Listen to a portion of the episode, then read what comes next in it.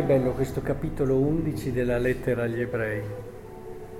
È un capitolo che va a raccogliere nella storia, dalle esperienze profonde vissute dai nostri antenati, quella testimonianza autentica, profonda, coraggiosa, di cui abbiamo tutti bisogno, perché lo abbiamo un po' accennato anche la scorsa settimana indubbiamente non dobbiamo dimenticare che la fede che noi possiamo vivere oggi è sicuramente una fede che è il frutto del sacrificio, del dono, della grazia di tante persone, un dono alto, un dono totale, un dono assoluto.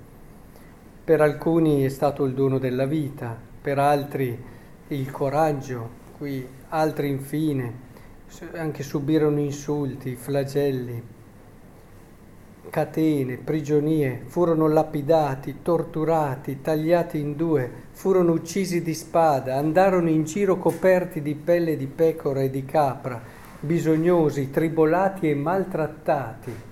Non dobbiamo mai dimenticare che nella nostra fede c'è anche questo e noi abbiamo potuto conoscere colui che ci dà una speranza, colui che ci dà l'amore di cui abbiamo così bisogno, grazie a questo, grazie a coloro che con fede hanno saputo testimoniare Dio.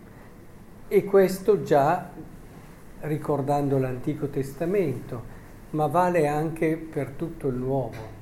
Quanti santi, non so quante vite di santi abbiate letto, su quante vite di santi abbiate pianto e pregato quante io ricordo anche quando ero giovane, era bello leggere queste biografie e siccome mi addormentavo, perché quando era sera tardi, mi mettevo davanti alla finestra d'inverno in ginocchio per restare sveglio.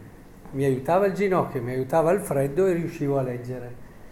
E, e si leggono e si leggono tante di queste biografie che ti entrano nel cuore e ti fanno capire che tu sei solo un piccolo punto di quella che è una storia meravigliosa e, e ti fanno uscire dal cuore un grazie, ti aiutano a non avere idee troppo alte di te, perché cosa puoi essere tu dinanzi a testimoni così grandi, ma soprattutto leggere queste biografie di santi e cominciate dopo che ne avete fatto un centinaio ad avere un po' un'idea di quello che vuol dire, di quello che significa anche il coraggio della fede e la sapienza dei santi, perché poi c'è una sapienza unica, una sapienza che si richiama l'uno con l'altro e, e che ha delle costanti, anche se magari sono santi che hanno avuto storie così diverse tra di loro.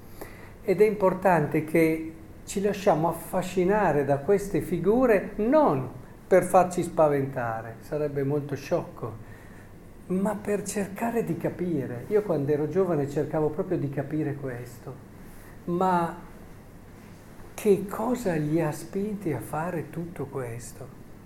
Invece di spaventarvi, chiedetevi perché l'hanno fatto. Chiedetevi che tesoro hanno trovato che li ha portati a vendere tutto quello che avevano per comprare quel campo lì. Chiedetevi che bellezza devono aver sperimentato nella loro vita per arrivare a dare anche la loro stessa esistenza. Questo deve farci nascere nel cuore leggere le vite dei santi. Primo, come ho detto, una grande gratitudine, perché è grazie a loro che l'annuncio del Vangelo è arrivato anche a noi. E dall'altra parte però una grande curiosità, ma una curiosità non di quelle pettegole, una curiosità ispirata a da quello che è il desiderio di profondità che abbiamo di capire che cosa ha spinto queste persone. Ma vi rendete conto, se loro hanno fatto quello che hanno fatto, hanno trovato qualcosa di assolutamente unico, straordinario e bello. Come facciamo ad accettare nella nostra vita di non trovarlo? Come fate ad accontentarvi di così poco? Come fate ad accettare ma sì, una vita che va avanti tra quelle che sono le vogliuzze di giorno, vogliuzze di notte, vogliuzze qui, vogliuzze là, per mandare avanti e tirare avanti la propria esistenza, per usare le parole di Nietzsche. E il problema è proprio questo, cioè desiderare di arrivare lì a ciò che è la sorgente di bellezza che ha generato e ha pensato me, che mi ha voluto e ha pensato per me cose grandi. Questo poi non vuol dire, attenzione, non lasciamoci ingannare dalla logica del mondo, che dobbiamo fare chissà che cosa. Si può vivere nella quotidianità, nella maniera più semplice, ma in un modo straordinario.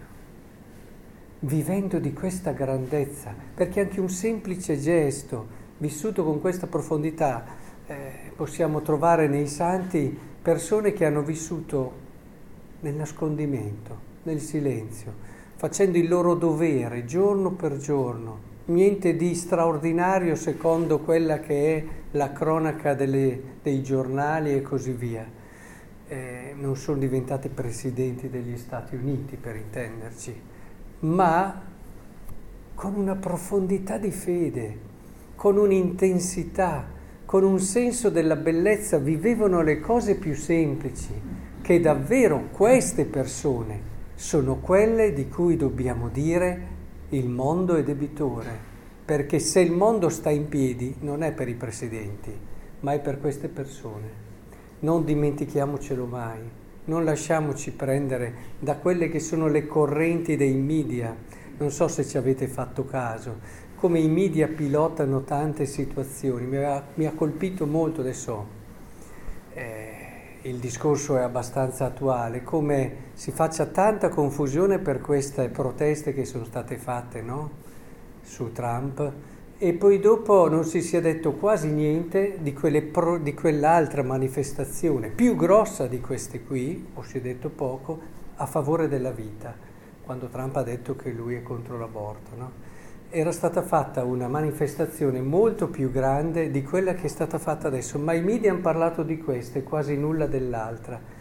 Vedete come tante volte eh, si pilotano le informazioni, si vuol far vedere una cosa e non un'altra e dobbiamo in questo mantenerci invece sempre molto molto lucidi, lavorare prima di tutto per costruire sui valori veri la nostra quotidianità. E allora rileggetelo spesso questo capitolo 11 della lettera agli ebrei e non abbiate paura perché il problema del Vangelo è, è, è significativo.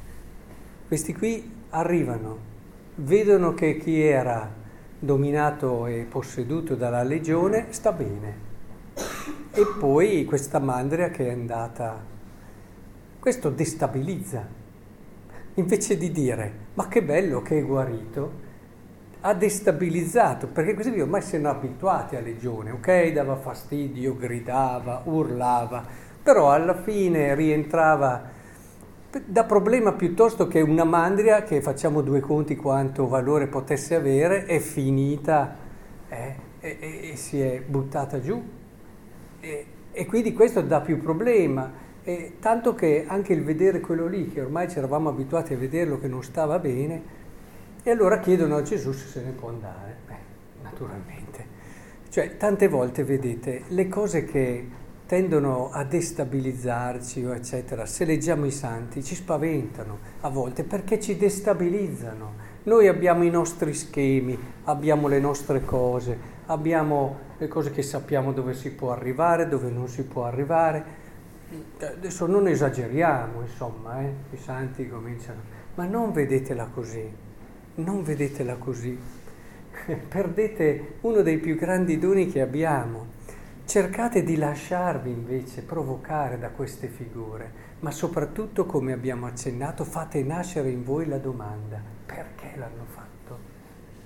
Voglio arrivare a vedere anch'io quello che hanno visto loro e che li ha portati a fare queste scelte allora sì, di questo non vi pentirete mai, perché come ci hanno detto i santi stessi, l'unica cosa di cui non ci si pentirà mai quando saremo sul letto di morte è quella di essere santi.